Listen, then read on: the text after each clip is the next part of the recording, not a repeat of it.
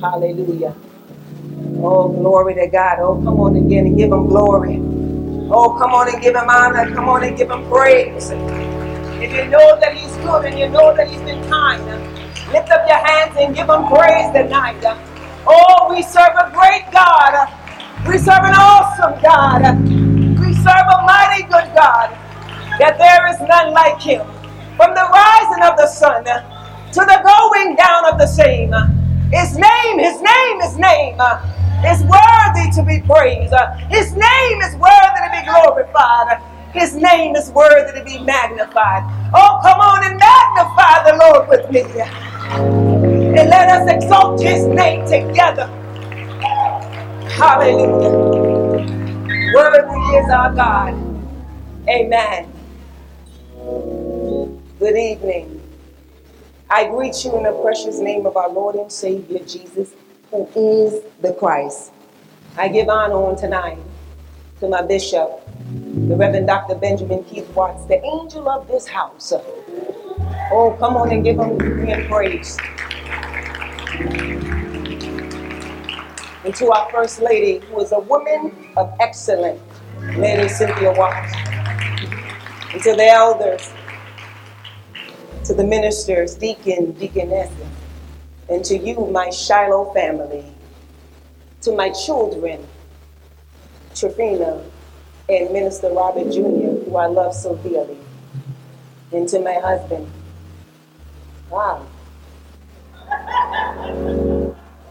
Elder elect, Robert Martin, who I love, honor, and respect. I praise God for this opportunity to stand before the people of God. And it's one that I do not take lightly. And I believe the Lord does have a word for us tonight.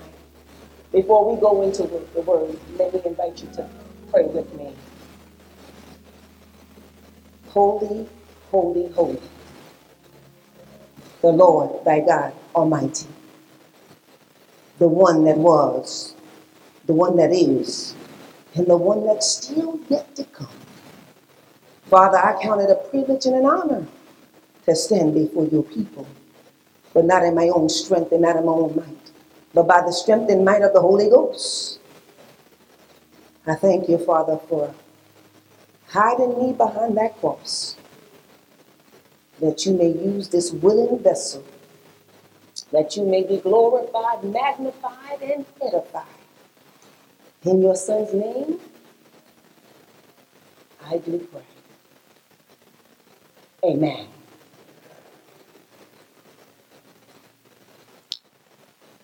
Tonight, I want to turn your attention to a familiar passage of scripture that's found in the Gospel of Mark, the ninth chapter, starting at the 14th verse.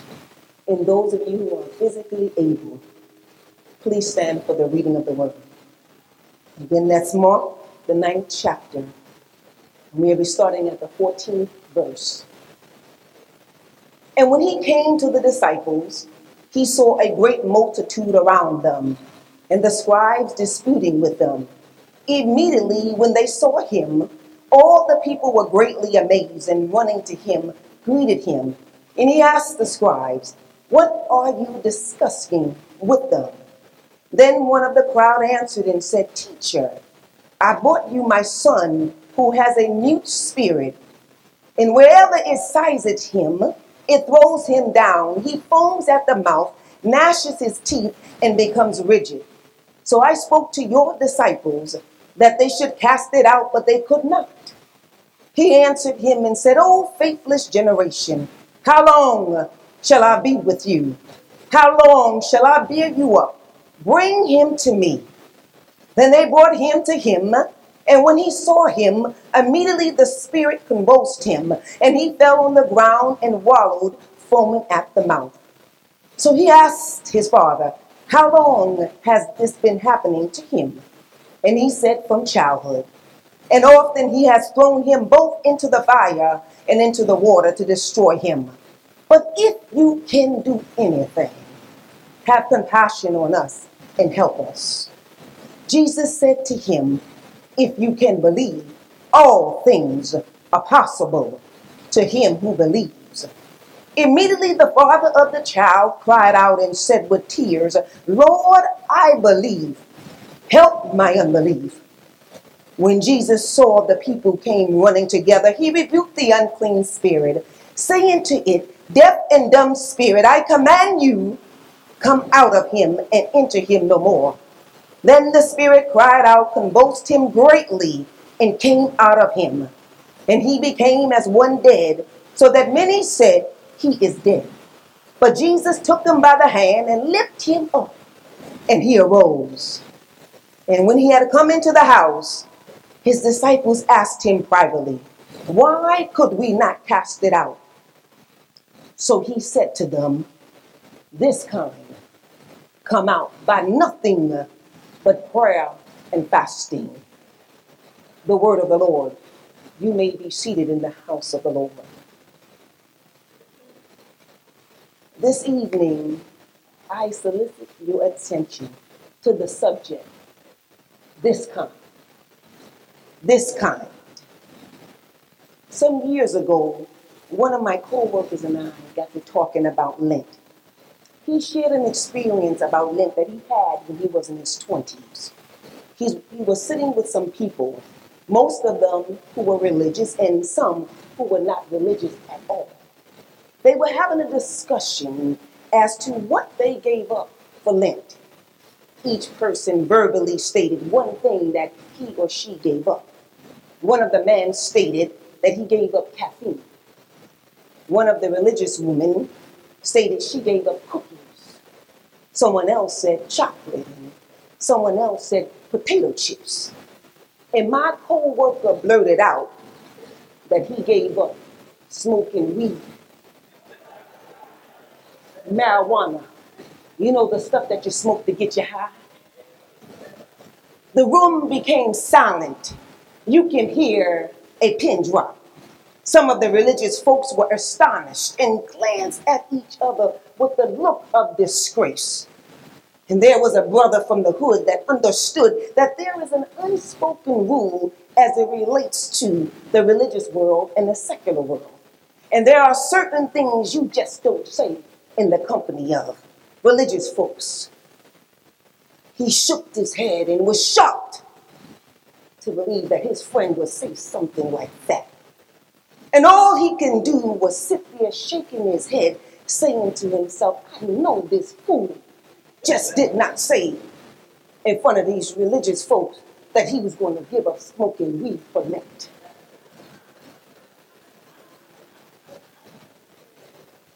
It may sound odd in the sense that this is not religiously correct when talking about something so sacred as Lent, especially not to religious folks who are used to the normal self denials, such as caffeine, sweets, fried foods, and red meat. Anything other than that is not permitted to say around religious folks. And when my co worker blurted out that he gave up smoking weed for Lent, I can only imagine how his contribution to the conversation made religious folks so very uncomfortable. And the silence that filled the room so much so that it was one of those times that something just needed to be said. In an attempt to bring everyone back to the sacredness of Lent, one of the religious sisters thought she was being helpful and found it rather important to be detailed in what type of cookies that she gave up for Lent. So, in a moment of an uncomfortable, quiet room, she said, I, I forgot to mention that I gave up Oreo cookies. You know the one with the double filling?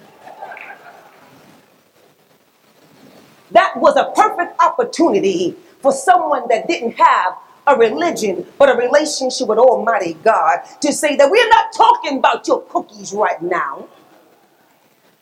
Didn't you hear what the brother said? That he was going to give up smoking marijuana for Lent. The reality is, he was probably the only one that was sincere in what he was going to give up.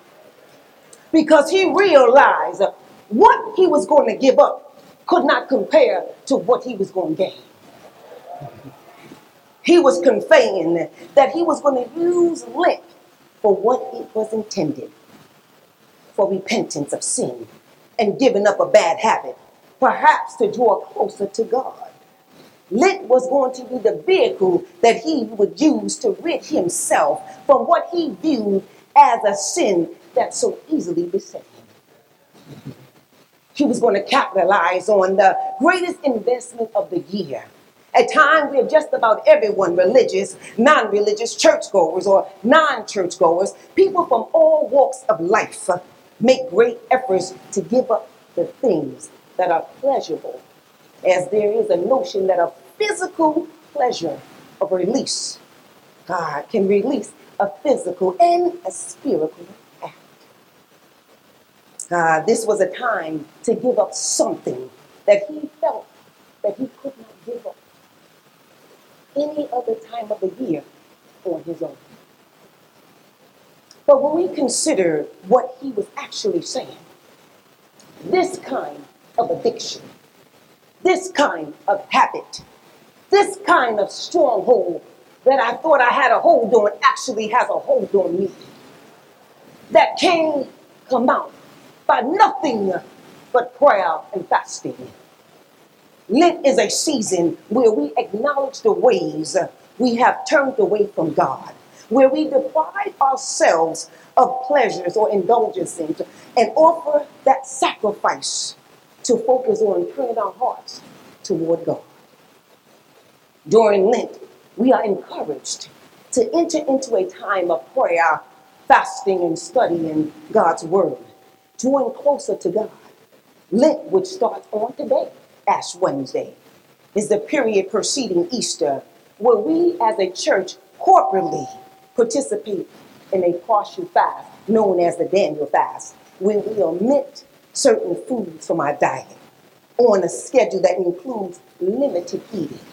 It's a time of reflection and penitence in commemoration of the 40 years the Israelites spent in exile after Exodus and the 40 days of Christ's fasting in the wilderness.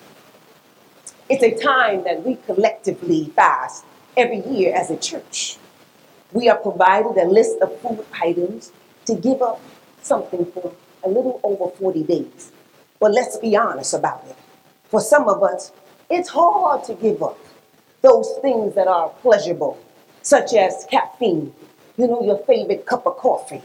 Christians will let you know you may see a different side of me if I have to give up my cup of coffee. Tomorrow at work, it may be a different day in office for somebody that got to give up their daily cup of coffee. Hmm. And the sweets and the sugar you know, that sweet honey bun cake. And the fried foods, that delicious fried fish, that seasoned just so right, just white and flaky. Hot right out of the grease, and you just put some hot sauce on it. My God, my God.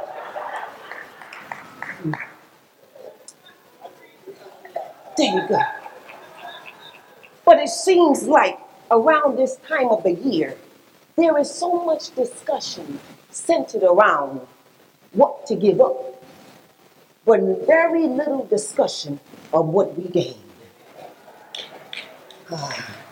And while, I, while everyone else was giving up things on the surface, this brother searched his heart and he made an honest confession about what he viewed as a demon in his life that tormented him day and night, that only the Lord could deliver him from.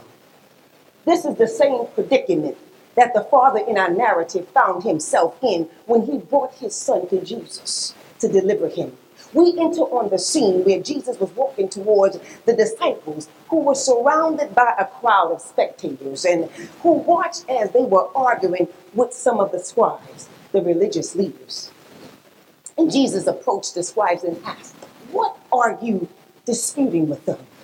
he was referring to some of the disciples. And before one of the scribes could answer, the father of the boy who had the evil spirit retorted, Teacher, I brought my son for you to heal him. He has been suffering with a mute spirit, and wherever it sizes him, it throws him violently to the ground. It makes him foam at the mouth, gnashes his teeth, and becomes rigid. Your disciples, that they should cast it up, but they could not. And Jesus looked at the disciples, at the scribes, and the crowd, and he answered, O faithless generation, how long must I be with you until you believe? Bring the boy to me. And when that evil spirit saw Jesus, immediately it threw him to the ground into a violent convulsion. And he fell to the ground and waddled in the middle of this dying act, where this father once again had to witness his boy being violently handled by this spirit who had taken control over his life. He watched his son suffer for many years and couldn't do anything. And now he stands in front of Jesus, the miracle worker, the one who laid hands on the sick and they recover, the one who walked on water, the one who opened blind eyes, the one who opened the ears of the deaf, the one who opened the mouths of the mute, the one who called the dead to rise. And at that moment, when they were at deliverance door, this spirit once again sizes him. But this time, it's even greater than before. And Jesus finds it an opportune time to have a counseling session. While this spirit is out of control, violently convulsing, foaming at the mouth, wallowing on the ground, and yet Jesus is not moved at all. This reminded me of the time when I was in a grocery store. And a little boy, I want to say about six or seven years of age, that wasn't from the black race. He was on the floor throwing a tantrum tantrum. In the middle of the aisle, he was screaming, kicking his feet, screaming and hollering in the middle of the aisle, just clearly screaming. And it was clear that this mother did not have the same conversation that I had when my children were young before we went into the store. Before we walked into the store, I would look them in the eye. And I would say, when we get in this store, don't ask for nothing because I'm not buying you nothing. And don't touch nothing. But it was clear that this mother did not have that conversation. So as this child continues screaming because he wants her to buy the toy, a wise mother would have just let him continue with that tantrum tantrum. Or a mother from the old school would have just snatched him, I mean, picked him up very gently and put him over to the other side. But this mother, when you continue to allow your child to have that tantrum tantrum, you let him know that I am in control. I will not allow your tantrum, your temper tantrum to get me to react on your time and on your terms. Jesus responded in the same manner. He was not moved by this violent demonstration of the evil spirit. So he continued his counseling session.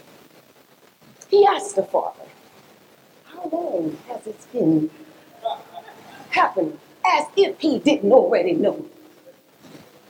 And the father replies, Since he was a child, he often throws him both into the fire and into the water to destroy him. And if you would allow me to put on my spiritual imagination, I like to believe that Jesus said, My Lord.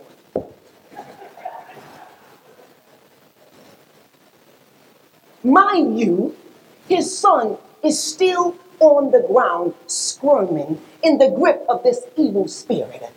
The crowd is growing. The scribes are ridiculing. The disciples are observing. The father is disbelieving and drawing the conclusion that this demon is out of Jesus' scope of deliverance. And Jesus demonstrates that he is in control and remains cool, calm, and collective. And he goes deeper into the counseling session. And all the while that this spirit is violently performing, Jesus teaches us a valuable lesson. Somebody needs to know tonight. Although it looks like the evil spirit is in control, and it looks like the enemy is wreaking havoc in your life, and it looks like he's taking control over your finances and over your family. Don't fret because Jesus is in control. In the midst of watching, Jesus not moved at all. This father is wrestling with doubt, and he says to Jesus, If you can do anything, help us. This wasn't a matter if Jesus can deliver him, his son. Jesus has power over demons. Oh, demons tremble at the sound of his name. Ah, this was the real issue and is applicable today. If you can believe, all things are possible to those who believe. So immediately the father confessed his doubt. He didn't believe that Jesus could deliver his boy. He was still on the ground being tormented by this evil spirit in front of the one who is a healer and deliverer.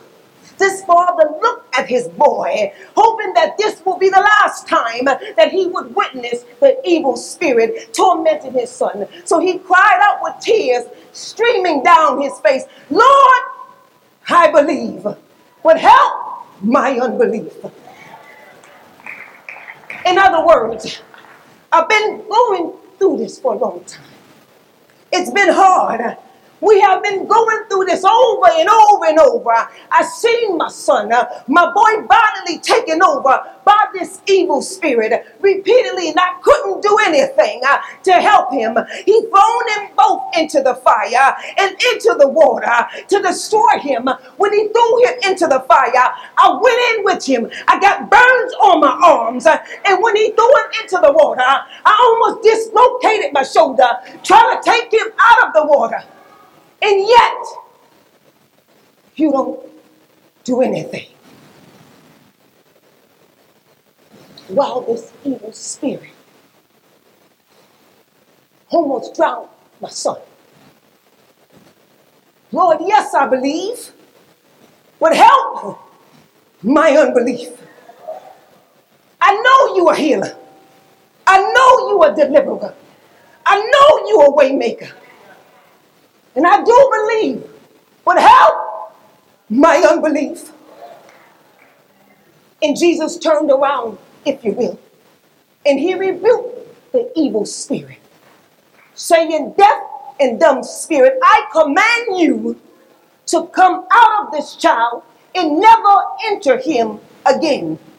And that evil spirit cried out and convulsed and came out, and he fell to the ground.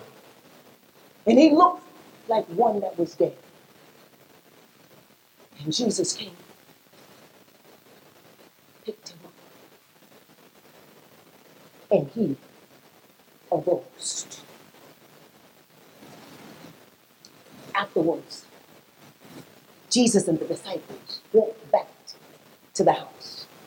And I imagine the disciples were discussing the exorcism that they witnessed and were deeply concerned and wanted to know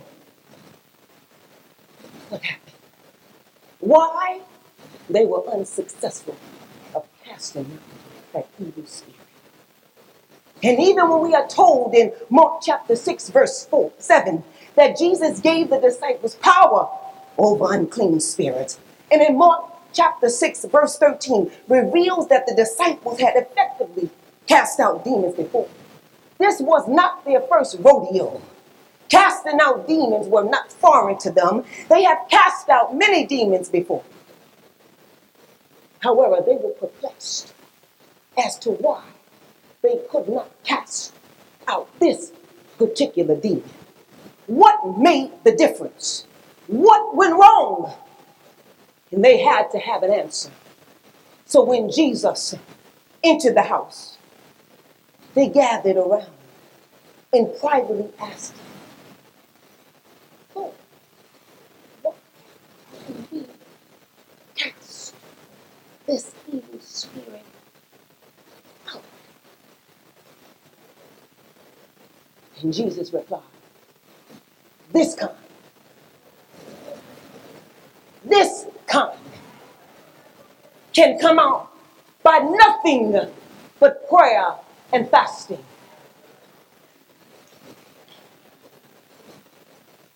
Which brings me to two essential ingredients that Jesus pointed out to disciples that I want to leave with you on this evening. When you're faced with this kind of issue, this kind of stronghold, this kind of situation, the first ingredient that you need is prayer. It's prayer. And underneath prayer, A is prayer is sincere. Prayer is sincere. It's sincerely communicating with God and God communicating with you through normal conversation. Prayer is not a monologue, it's a dialogue. True, sincere prayer starts and flows from the heart.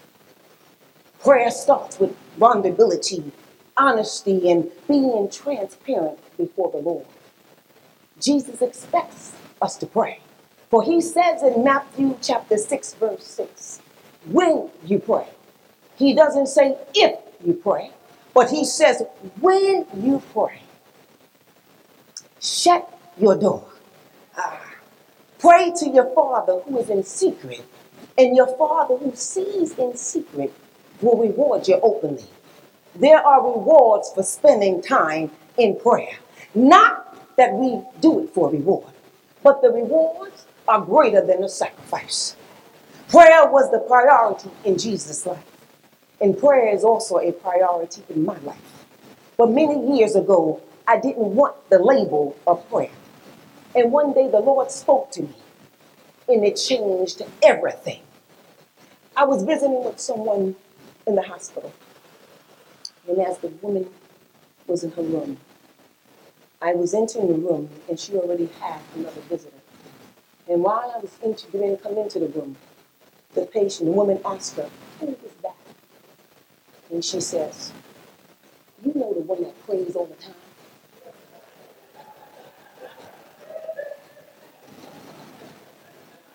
And I thought to myself, I do have a name. So I visit with her and I prayed with her. And while I was walking to my car, I started praying to the Lord. I said, Lord, prayer is not the only thing that I can do. And he said, I know that. But that's what I called you to do. It changed everything. It's a difference when you're doing something on your own. But it's a difference when God calls you to do it. But just like Jesus, I don't pray because I have to pray. I pray because it's my link to the Father. And Jesus didn't pray because he had to pray.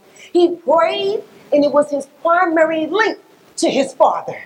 His prayers were sincere, as we see in Luke chapter 22, verse 42, when Jesus was asking the Father, in the realm of his will, to create a way for him to avoid the cross.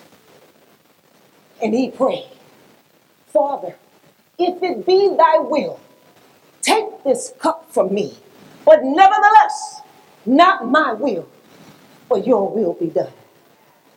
Jesus considered prayer more important than physical rest.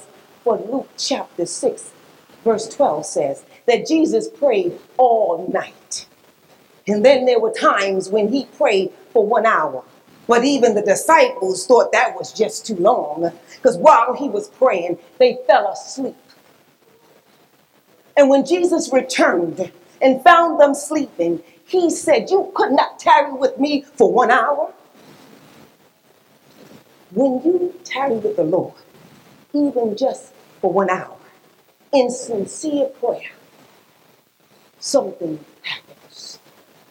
You begin to understand the character and the purpose of God.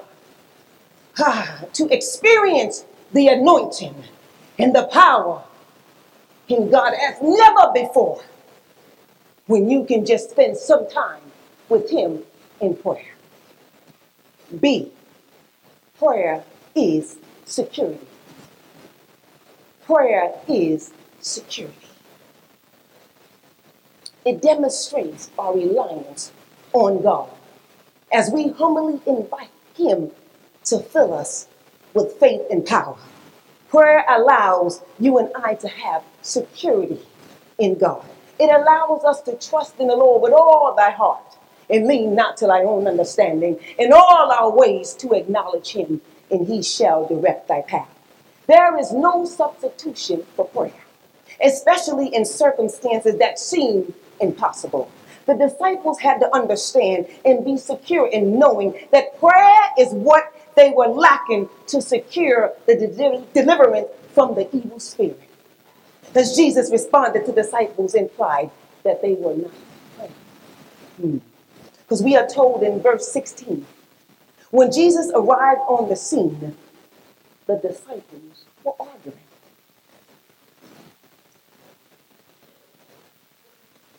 And while they were arguing with the scribes, the father of the son who was overtaken by the evil spirit stood in the midst of them, which indicated that this father was aware of the disciples' power and the authority to cast out demons. Too many times when the enemy is wreaking havoc amongst the body of Christ, we spend time arguing over situations that makes no kind of sense when we should be praying. It seems to me that at least one or two or three of the disciples should have broke out in a prayer. See, prayer is simple. Prayer is simple. It's simple. Prayer is not measured by length, repetitious words, or vain words. It doesn't have to be eloquent. The simplest prayers grabs God's attention. The Lord just wants you and I to pray. For he says in Second Chronicles 7, the 14th chapter, if thy people who are called by my name will humble themselves and pray and seek my face and turn from their wicked ways, that he promised that he would hear from heaven and he would forgive thy sins and heal the land. Prayer is simple. It really is. But sometimes we make it complicated when we have to deal with certain situations in our lives. I can testify to that. Most of you are aware that my father is ill. And prior to my father being ill, we often have conversations together. He would call me. And I tell you this much, I really do miss those conversations that we had. But the stroke that he had had left him in a, such a state that he can't. And Lord knows how much I miss him. And miss just his laughter, miss his jokes. And each time I was ready to delete it, I didn't have a release. I didn't know then, but I know now. And I'm so glad that I have the opportunity to hear his voice every now and then when I'm playing the messages. But I notice of all his messages that he left starts off with the same greeting each time. Listen. Oh, this is your daddy calling here. Telling you hi. And uh, how's my grandson and granddaughter? And I love you. I always love you because you're my, one of my babies. And uh, Daddy talk to you when you call him. Bye-bye.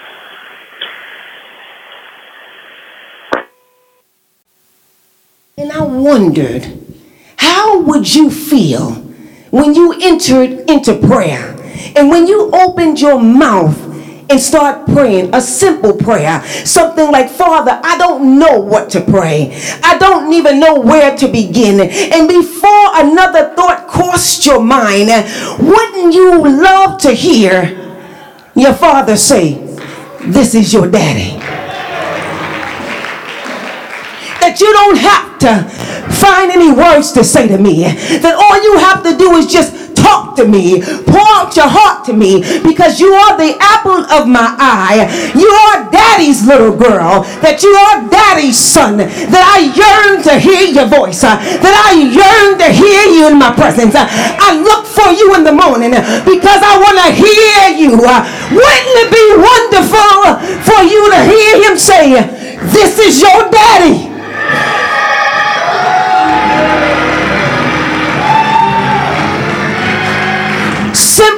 Prayers bring you into the arms of your loving daddy.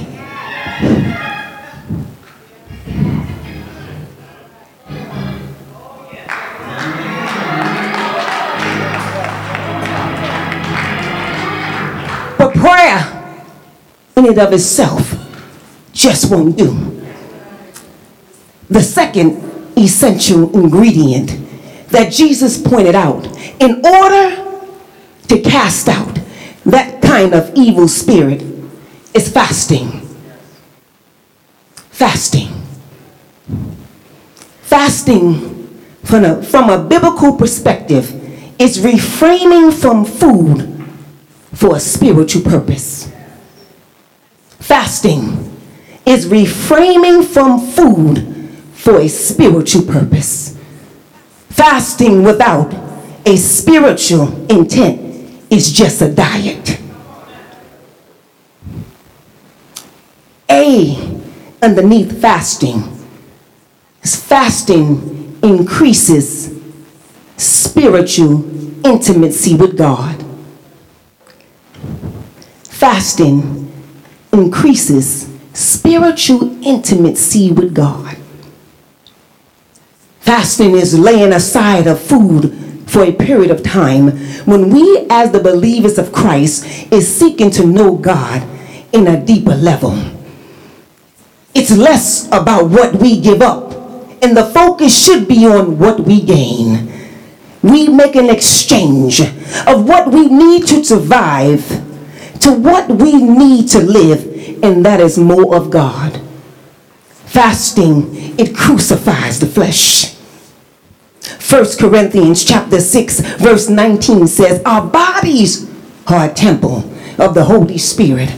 So don't take fasting lightly.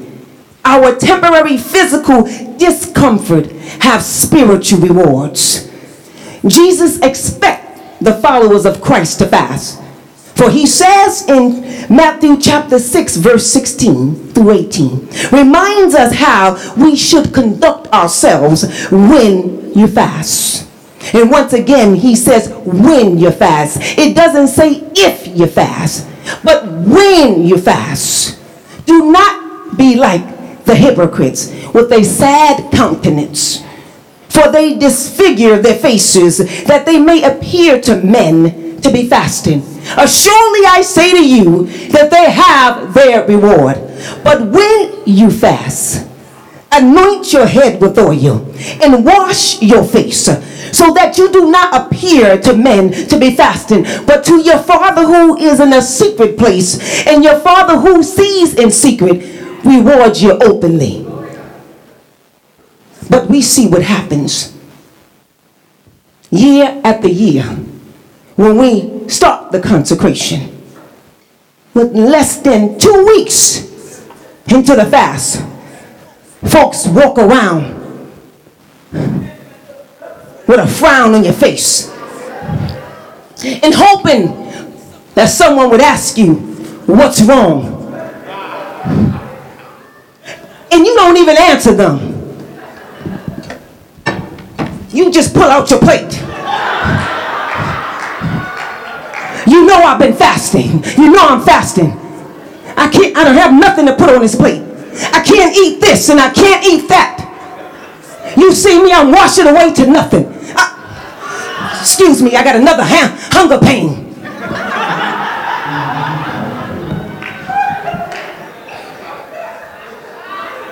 Fasting is not some form of punishment where we punish our bodies to go without food. No, it's denouncing the natural to invoke the supernatural. When you're serious about fasting, and it's for the purpose of having a deeper relationship with God, you wake up in the morning, you wash your face, you comb your hair, and you dress your best. Then you're not fasting for men, but you're fasting for God. For your Father sees you.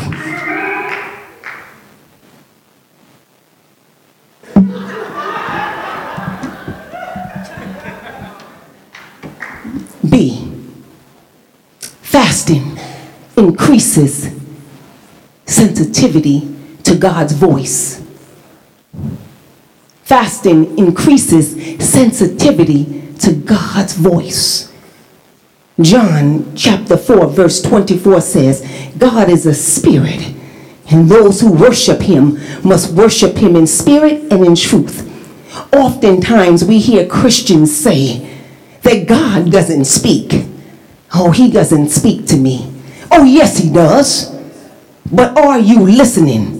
God speaks in various ways. He speaks through His Word. He speaks through impressions of the Holy Spirit. He speaks through preachers. He speaks through people. He speaks through visions and dreams. He speaks through a whisper. He speaks through circumstances. Oh, He speaks. But are we sensitive in discerning the voice of God? Fasting increases our sensitivity. That we are able to discern his voice and know what he wants you to do. Because you have trained your ear to hear his voice.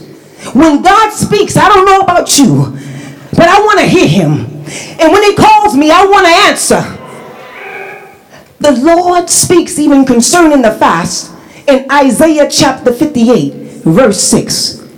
Is this not the fast that I have chosen to loose the bonds of the wickedness, to undo heavy burdens, to let the oppressed go free, and that you break every yoke? And this is when Jesus replied to the disciples that this kind of evil spirit they encountered can only come out through prayer, as we already discussed, in fasting, which implies that the disciples wasn't fasting. It's clear that Jesus was fasting prior to this incident with this demonic spirit. The spirit could not be dealt with naturally. You can't use natural means to overcome a spiritual problem. This was an evil spirit. For we wrestle not against flesh and blood, but against principalities, against powers, against the rulers of darkness of this age, against spiritual hosts of wickedness in heavenly places. So Jesus cast it out and said, The reason that he was able, because this kind can come out by nothing but prayer and fasting. Fasting is so productive that it releases spiritual power. Oh, I think I better say that again. Fasting is so productive that it releases spiritual power. And the last thing, fasting increases sanctification unto God. Fasting increases sanctification unto God. To sanctify something or someone is to set that person or thing apart for the use of its intent by the designer. A pen is sanctified when used to write. Eyeglasses are sanctified when used to improve sight. We are sanctified by the designer himself, Almighty God, the one that molded us and made us and created us. When we fast to sanctify or consecrate ourselves, fasting is denying ourselves from the pleasures of such as food where we crucify our flesh. Galatians chapter 2, verse 20 speaks to our spirits in this manner I have been crucified with Christ. It's no longer I who live, but Christ who lives in me. In the life I now live in the flesh, I live by faith in the Son of God who loved me and gave himself for me. We are setting ourselves apart from the world. We are consecrating, dedicating ourselves to God, but it doesn't come without a price. It costs you something. When those hunger pangs kick in and Satan tries to tempt you with all type of food. Your natural inclination is to feed the flesh natural food. But we can take comfort in knowing that Jesus was also tempted. When we are told in Matthew chapter 4, verse 2, when Jesus fasted for 40 days and 40 nights, he was hungry. And Satan came to tempt him and said, If you are the Son of God, Tell these stones to become bread. And Jesus answered, It is written that man shall not live on bread alone, but on every word that comes from the mouth of God. While we are fasting, we have to feed ourselves spiritually. If our Lord and our Savior found it necessary to live a lifestyle of prayer and fasting, then we ought to do likewise.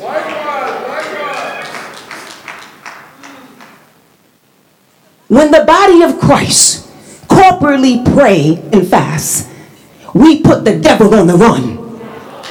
Because he knows that when we pray and fast, that we are dangerous and deadly in the spirit realm. There's two things that the devil fights prayer and fasting. Prayer and fasting. He don't want us to pray. And he don't want us to fast because he knows what happens when we start praying when we start calling on the lord when we turn down our plates he knows what happens when we start rebuking him. He knows what happens when we come together as a body of christ and when we stand together with prayer and fasting that one can chase a thousand and two can put ten thousand to fight that when we come together corporately and fast and pray and pray and fast Something had to happen. The heaven moves uh, when the believers of Christ uh, come together with fasting and praying.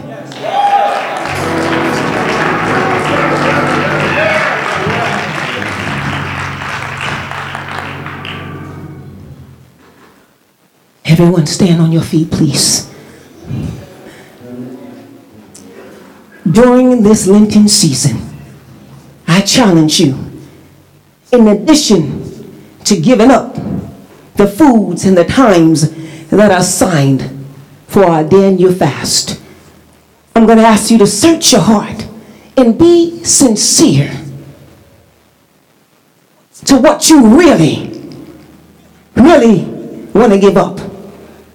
To what really stands between you and God. What stronghold that you need God to break. Don't let this just be an ordinary time of consecration and fasting. Let it be the best year of your life that you come into a relationship with God, that you can say, Daddy. Don't let it be ordinary, but let it be of intention that you greatly desire to draw closer to God, and He'll draw closer to you. Oh, come on and give the Lord a hand clap of praise.